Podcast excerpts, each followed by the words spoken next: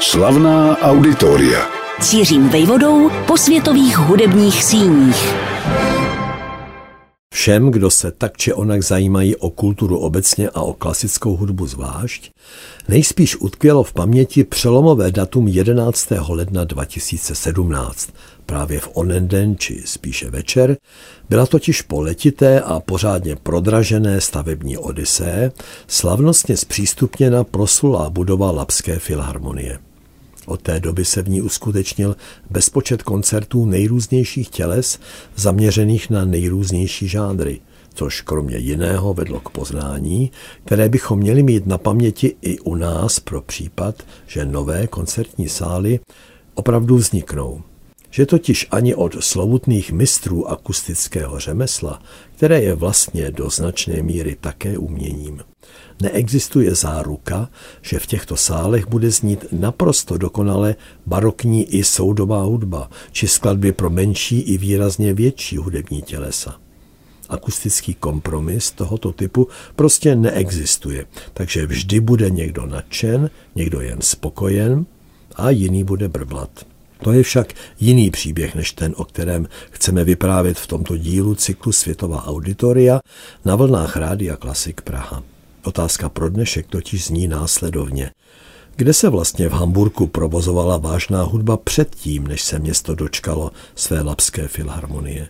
Vždyť má od konce druhé světové války hned tři symfonické orchestry, dva samostatné a jeden rozhlasový.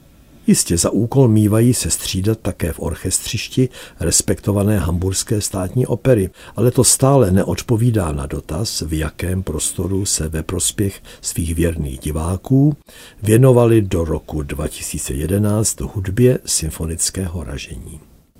Za odpovědí je třeba se vydat do centra Hamburku, kde hned vedle starého města a přístavního areálu na Laby se spíš krčí než tyčí hamburské nové město. Že jde z dnešního pohledu o název šalebný, ba zavádějící, rozkryjeme později. Teď naše kroky vedou k neobarokní stavbě, které se po různých dějných peripetiích říká od roku 2005 znovu koncertní dům Leishalle, podle jejího dávného investora jménem Karl Leis. Od počátku 20. století, kdy dům o dvou koncertních sálech, velkém a recitálovém, vznikl, se tu vystřídali stovky slavných i méně slavných men, samozřejmě za doprovodu hamburských filharmoniků či symfoniků, případně rozhlasového tělesa. Tím, kdo nad všemi solističní historicky, je ovšem klavírista Vladimír Horovic.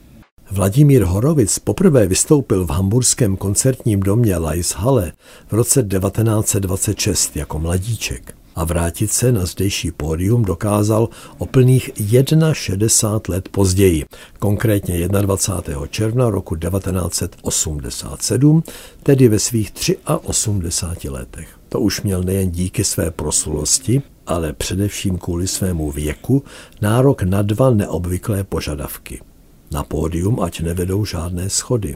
A v jeho šatně nechtě umístěna postel, aby se do ní mohl o přestávce natáhnout. Ostatně příběh zmíněného koncertního domu v srdci Hamburku nabízí podobných kuriozit celou řadu.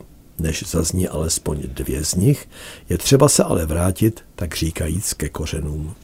Tedy do roku 1901, kdy umírá čelný představitel hamburské loďařské firmy, doslova rodinné námořní dynastie, muž jménem Karl Leis. Zanechává po sobě poslední vůli, ve které odkazuje nemalou částku ve výši tehdejšího milionu a čtvrt říšských marek na vybudování důstojné koncertní síně. Patřil totiž k těm, kterým už k hudebním prožitkům nestačila operní budova, jakkoliv ctihodná a zároveň zralá na rekonstrukci po letitém provozu. A když pak Loďařova vdova navýšila ze zděděného majetku zmíněnou částku ještě na 2 miliony marek, bylo tehdy možné získat dobrý pozemek a na vypracování návrhu najmout dva významné hamburské architekty. Pozemek obohatil část metropole, nazývanou Nové město už od počátku 17. století, Tehdy, s vidinou blížící se třicetileté války, hamburští konšelé nařídili, aby bylo staré město obehnáno hradbami, a to tak, aby se za ně z různých důvodů, včetně strategických, vešel i sousední, dosud lidu prázdný prostor. Právě ten později zalidnilo hamburské nové město, dodnes o velikosti pouhého dvou a čtvrt kilometru čtverečního a obývaného necelými 13 tisíci občany. Ti to mají do koncertního domu Leishalle, co by kamenem dohodil. A po generace sem také přicházejí, i když budova změnila po jisté období svůj název na neutrální Musikhalle. Její stavba byla dokončena roku 1908, kdy se zde 4. června konalo první vystoupení.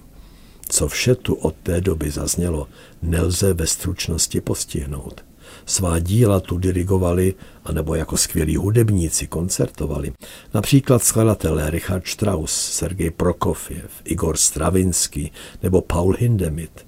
A ve věku pouhých 12 let se tu svým umem blízko zázračné houslové dítě jménem Jehudy Menuhin. Z nové koncertní budovy, jakkoliv vzniklé na Prahu 20. století plného výbojů v architektuře, měla sálat ctihodnost. A tak se návrhu logicky zmocnili dva hamburští architekti, kteří navíc působili dlouhodobě na místním magistrátu jako lokální politici. Výhodné zakázky si proto uměli pohlídat. Tím, kdo dílo garantoval především, byl Martin Haller, příslušník hamburské elity. Vždyť se 1. prosince 1855 narodil židovské manželce hamburského starosty. Rodina měla dost prostředků na to, aby syn studoval architekturu nejen v Postupimi a v Berlíně, ale také v Paříži a v Anglii. Když mu bylo 26, vrátil se domů a založil si vlastní studio, ze kterého už o pět let později, roku 1886, vzešel návrh na ohromnou budovu, jaká městu už 40 let chyběla. Na místě kdysi vyhořelé radnice nyní vznikla nová, svou rozlohou konkurující Buckinghamskému paláci.